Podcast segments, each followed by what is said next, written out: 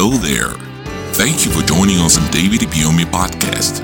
We believe that a sermon you're about to hear will enlighten your mind and grant you the true salvation that can only be found in the gospel of Jesus Christ. God sent me because of you.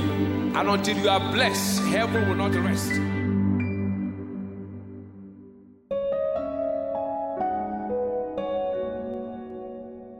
Anointing for wonders. Part one. The ministry of the anointing oil is like the rod in the hands of Moses.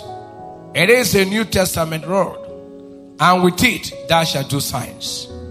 God speaking to Moses said, Drop that rod in your hand.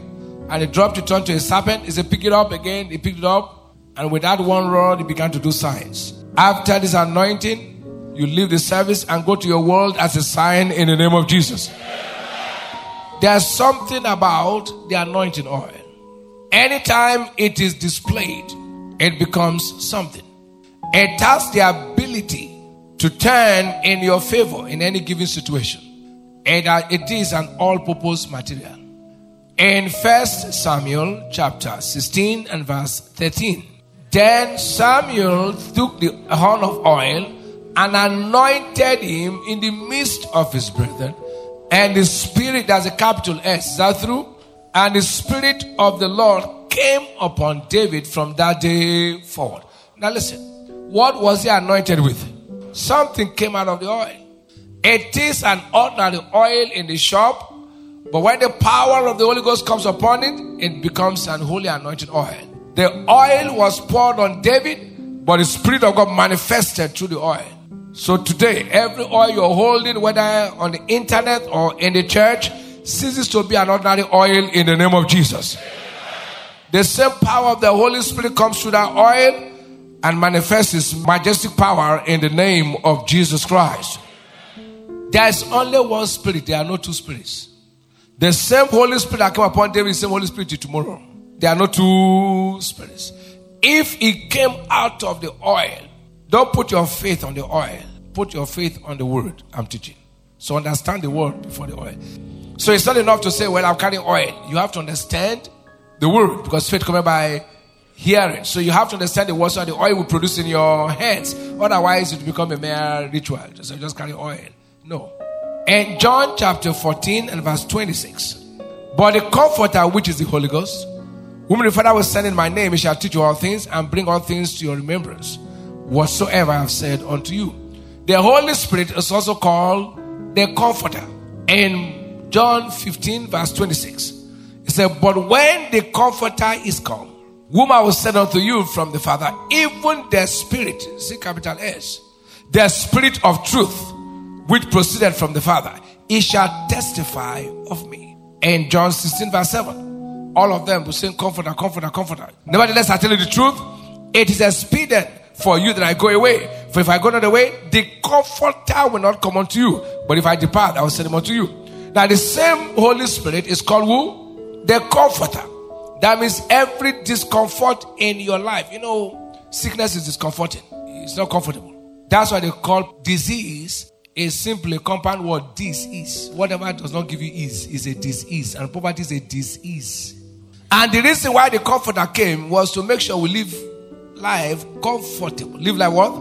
Every discomfort in your life today, in anyone's life today, that area of your life, the comforter himself will make life comfortable.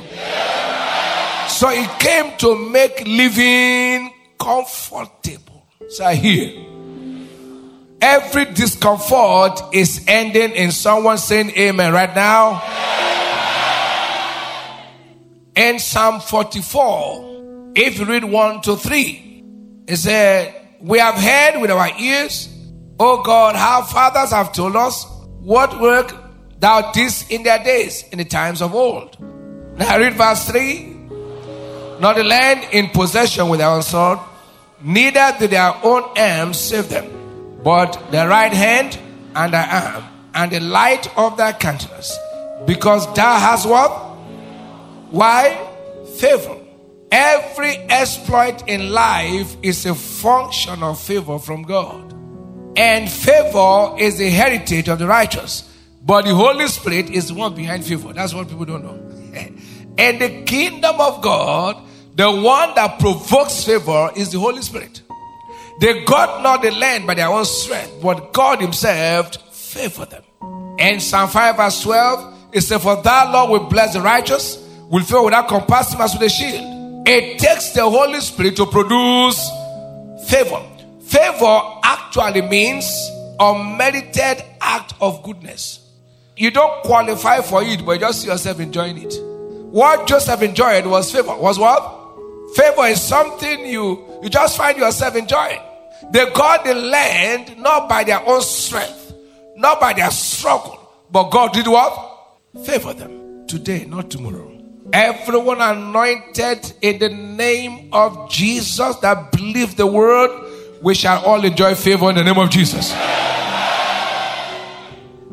Because it is the heritage of the righteous. And who is righteous? The man was born again. Yet it is by favor that people go forward. The comfort of the Holy Spirit moves on the pedestals of favor. And when Jesus increased in wisdom and stature and in favor with God and man, he increased. So favor is not static. There's a level of favor you enjoyed last year, something has to increase. Are you getting me? So this year, the level of favor will be greater than whatever we have enjoyed. That amen is weak. Sir, I am to enjoy favor. After today, they will call you what? Elias. And the kingdom of God will enjoy favor. The two are the same. One is F, one is L. Labor, favor. And the world, it is labor. And the kingdom, it is favor. Israel labored for 30 years, and Israel was favored in one night. And what God gave them in one night was more than 430 years labor. Peter labored all night, and Jesus met him, favored him in one second. One favor from God can terminate a lifetime of labor. In the world, they call it labor union, continuous struggles. In the kingdom, you belong to favor union.